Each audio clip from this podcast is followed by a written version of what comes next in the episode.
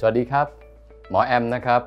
วันนี้นะครับเรามาพบกันนะครับหลังจากไม่ได้พบกันนานจากหลาย ๆ รายการในอดีตนะครับ ปัจจุบันเนี่ยประชาชนทั่วโลกเนี่ยอายุยืนยาวกว่าเมื่อก่อนเยอะ 10 20 30 ปีที่แล้วเนี่ยอายุไขเฉลี่ยของประชากรในโลกใบนี้เนี่ยประมาณสัก 50 ปีนะครับเนื่องด้วยในอดีตเนี่ยโรคติดเชื้อรุนแรง เชื้อโรคก็เก่ง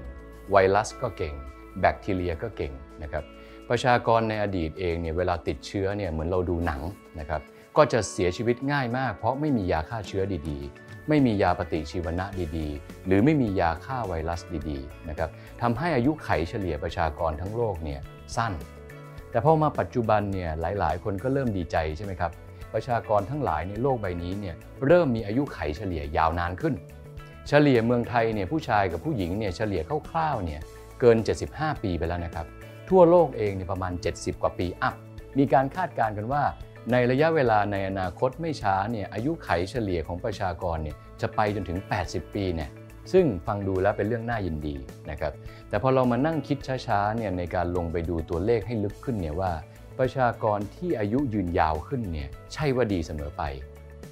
ถูกต้องไหมฮะนะครับ อายุยืนยาวขึ้นเนี่ยต้องวัดกันที่คุณภาพชีวิตด้วยนะครับไม่ได้วัดกันที่จำนวนปีอย่างเดียวงั้นหลาย ๆ ท่านเนี่ยจะเคยมีประสบการณ์ว่า เรามีคุณพ่อ เรามีคุณแม่ เรามีคุณปู่ เรามีคุณย่ามีผู้ใหญ่ที่บ้าน ที่อายุยืนยาว แต่มีโรคประจำตัว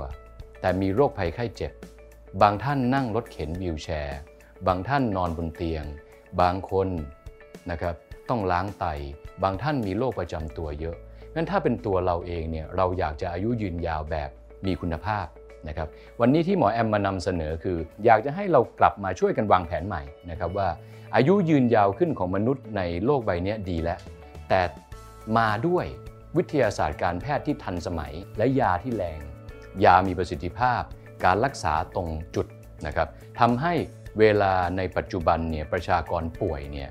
แล้วต้องเรียกว่ารักษา ได้ยาวขึ้นนะครับพูดง่ายๆเนี่ยความหมายคือ พอเจ็บป่วยขึ้นมาเนี่ยไม่เสียชีวิต มียามาช่วย มีเครื่องล้างไต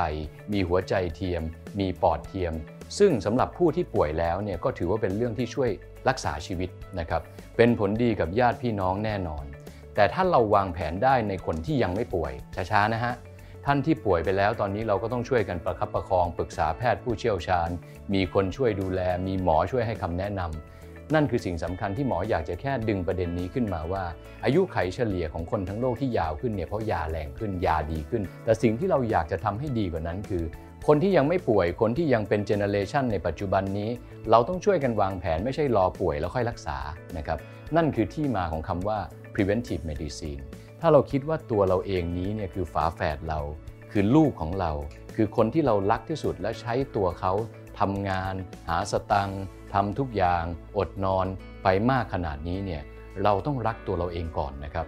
เราถึงจะมีโอกาสมีคุณภาพชีวิตที่ดี แล้วไปรักคนอื่นได้ หมออยากจะให้คำศัพท์กลับไปเป็นการบ้านนะครับงั้นยุคสมัยปัจจุบันนี้นะครับไม่ใช่หมอมาสอนท่านผู้ชมทุกคนไม่ใช่แล้วนะครับในยุคสมัยที่เป็นโซเชียลมีเดียหรือการเข้าถึงได้มากที่สุดเนี่ยผมไม่ได้รู้เยอะกว่าผู้ชมทางบ้านนะครับ เราจะมา แลกเปลี่ยนความคิดเห็นกัน เพื่อสร้างสังคมที่คุณภาพชีวิตดี อายุยืนยาว อย่างมีคุณภาพ ปราศจากโรคภัยไข้เจ็บ หรือลดโอกาสการเกิดโรคภัยไข้เจ็บ ให้ได้มากที่สุด เราจะมาช่วยกันนะครับในการแลกเปลี่ยน ใครทำอะไรแล้วดี ผมไม่รู้ ผมจะขอไปศึกษา